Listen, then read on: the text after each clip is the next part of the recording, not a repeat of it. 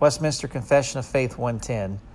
The supreme judge by which all controversies of religion are to be determined, and all decrees of councils, opinions of ancient writers, doctrines of men, and private spirits are to be examined, and in whose sentence we are to rest, can be no other but the Holy Spirit speaking in the Scripture.